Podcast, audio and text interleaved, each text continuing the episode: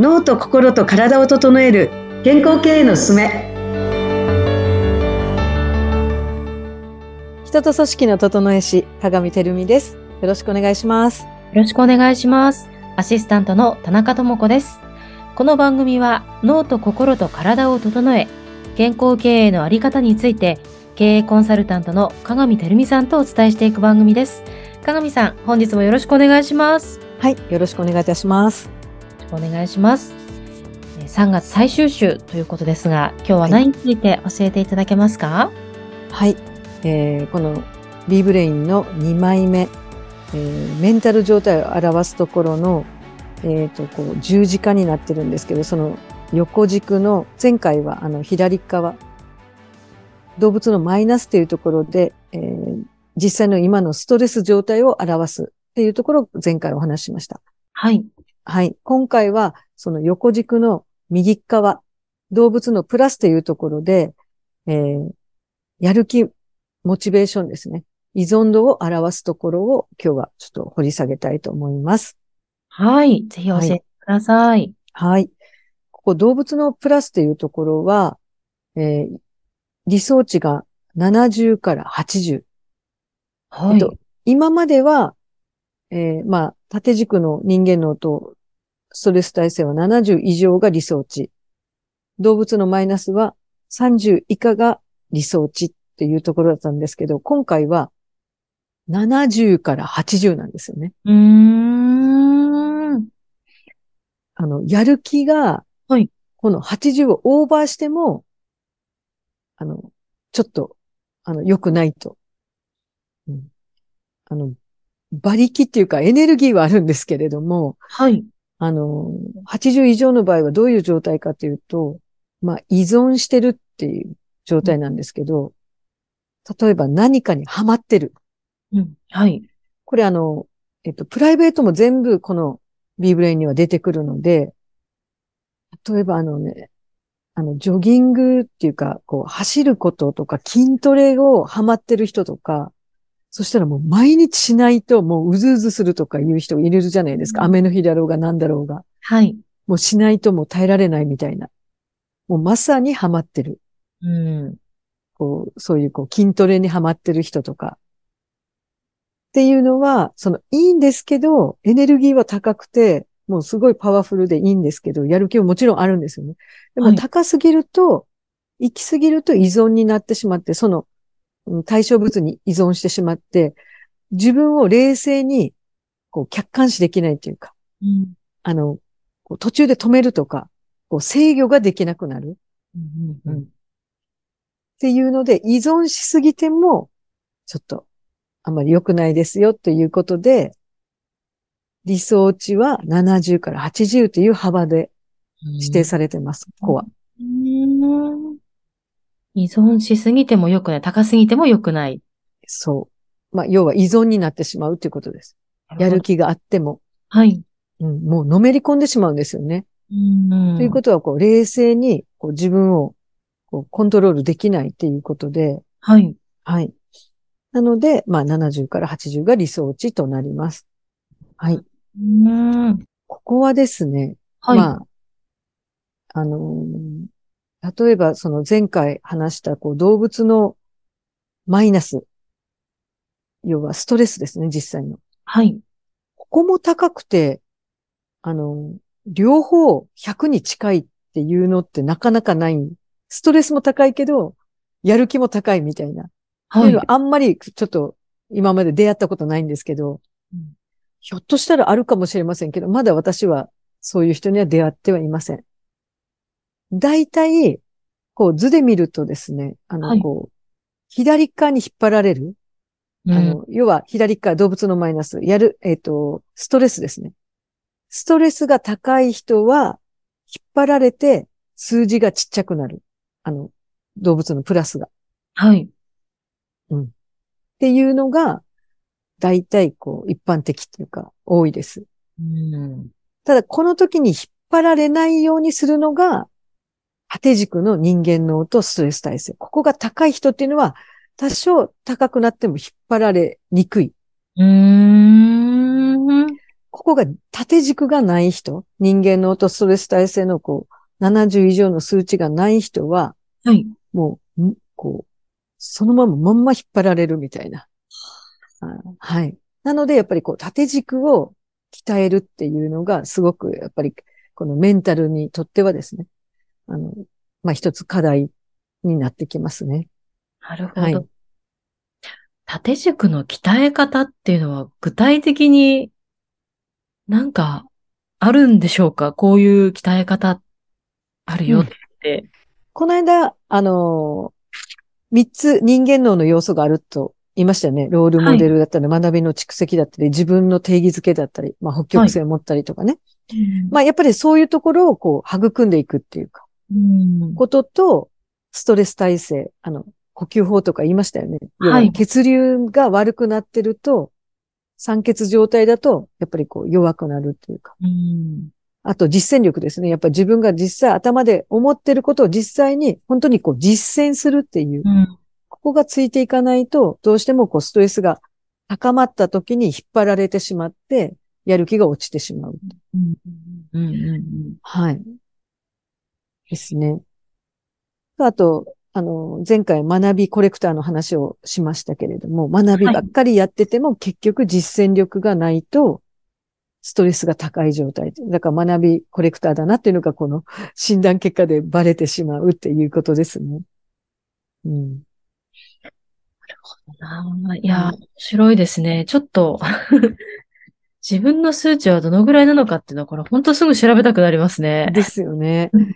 で、あの、動くとも言いま、まあ動くんですよね。はい。でいつも自分はメンタルが強いからと思い込んでる人でも、時にはやっぱりメンタルが弱く落ちて、やっぱり自分の制御力がこう、ちょっと低下する時もあるということを、やっぱり、あの、うん過信しないっていうか、自分あーはい。向き合うきっかけにこれをしてもらいたいな、このツールをしていただきたいなと思うんですよね。こう自分自身を自分、私ってこんな人間って自分で思い込んでると、自分の声を聞きそびれてしまう。そして行くところまで行って、こう、こう、ね、ちょっとこうボロボロになってしまって、なんで私こうなったんだろうっていう自分のそこまでのプロセスっていうのをこう無視していくのだいくので、自分自身がうん。自分がわからないのに周りはもう本当に気づけないので、周りも。で、そういう自分で信じ込んでるから、周りの声も、ひょっとしたら周りがこう、状態を見て、こうなんか声をかけてることとか、こう指摘をしてくれてることを、例えば聞き入れなかったりとかして、本来の、まあ自分の今の状態っていうのに、やっぱりこう、素直にですね、こう、向き合うっていうことができてないと、やっぱりこう、苦しむ、自分自身が結局苦しんだりとかするので、やっぱこの2枚目のところってすごく大事なところで、やっぱここはよく見てもらいたいなと思います。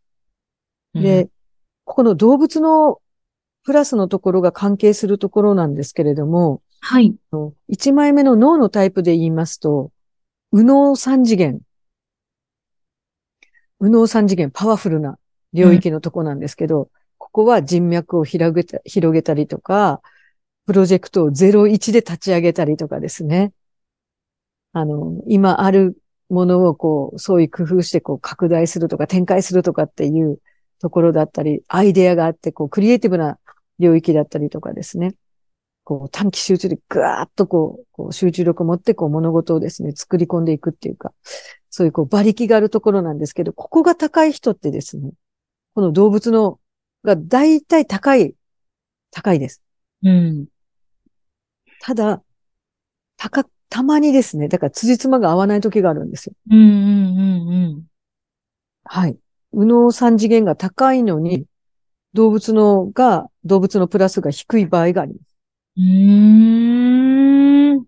それおかしいところなんですよね。はい。そうですね。なんでなんでしょう。そこは。そこを自分で気づいてらっしゃらない。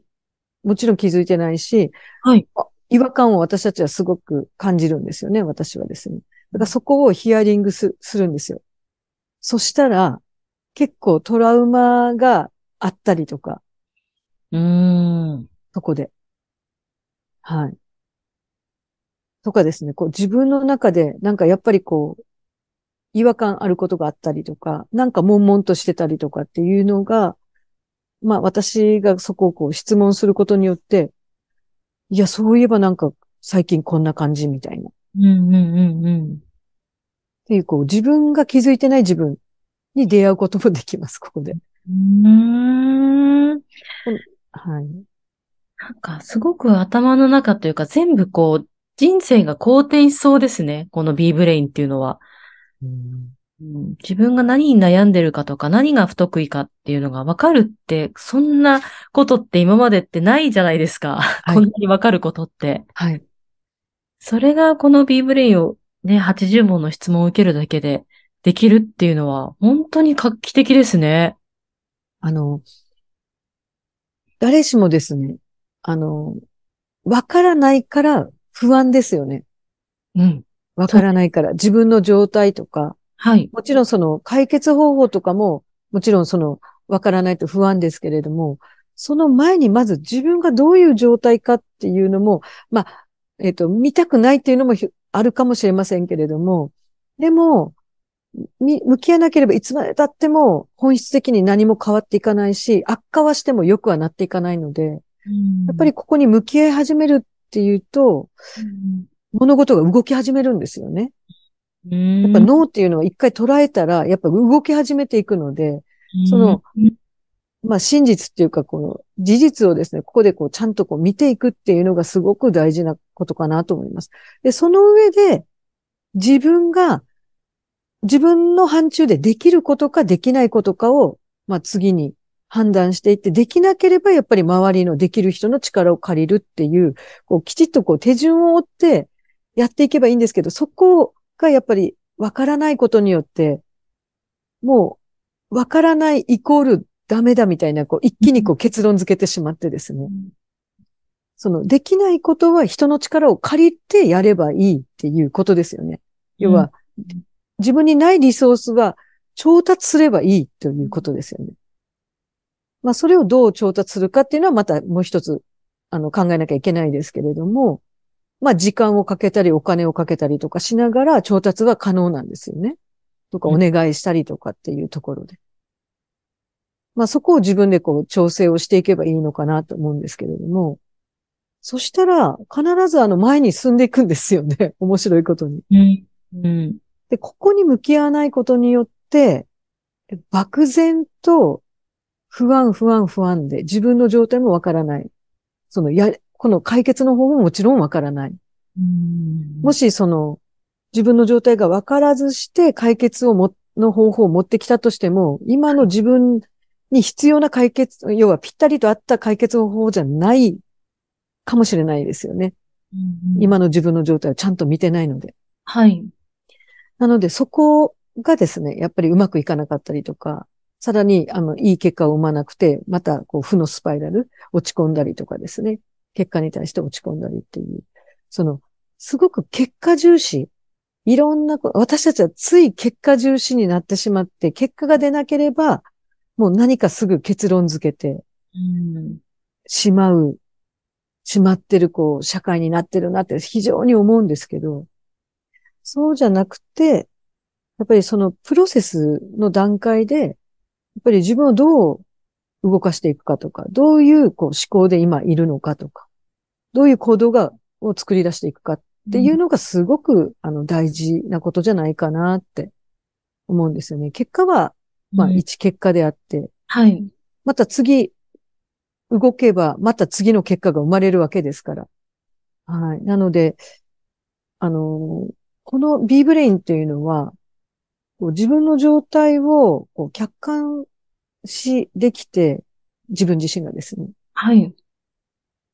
それか、その上で自分をまたこうリスタートできるっていうか、うんそういうツールになってるなって非常に思います。自分で自分のあり方を今から決めれる。